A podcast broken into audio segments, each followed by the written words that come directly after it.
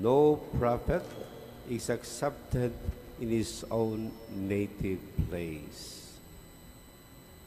This is the danger of over familiarity. Jesus was known by his native people, his relatives and friends. He, they, knew, they knew the background of Jesus, the son of Joseph the carpenter, and the son of Mary, a plain housewife. And how can this person preach to them and telling them today, this passage is fulfilled in your hearing? So they underestimate this Jesus. When you reflect in the Old Testament, prophets were also over familiar to the people. That's why prophets were killed because they preach or they predict something and people do not understand why this simple prophet can say those words. I had a time wherein we invited in one of our closing exercises one of our alum, uh, alumni. He came a very, very poor family.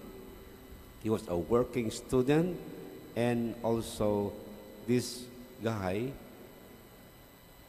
is a very, very, very simple guy.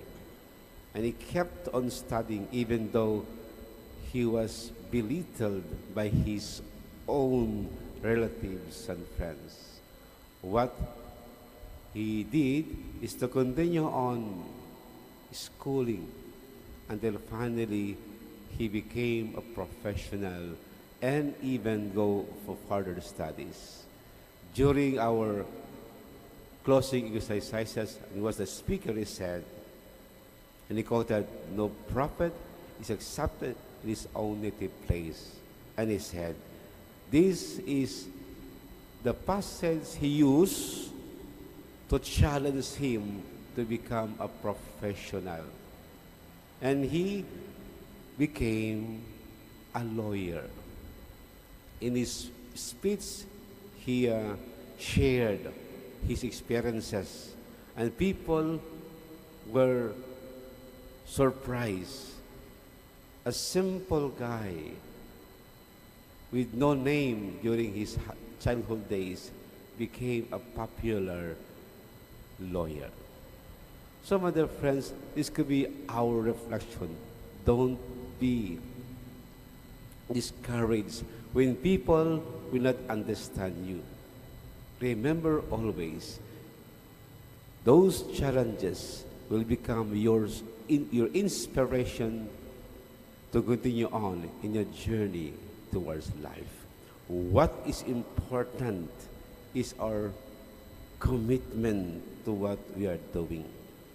In the seminary formation, it's necessary to be well formed, and with the cooperation of the four months, then you can say to yourself, God has a plan for you. Don't be discouraged with those things because God knows what is best for you. Even though you not be accepted by your classmates or even to your family members, but God will always accept you as you are. Amen.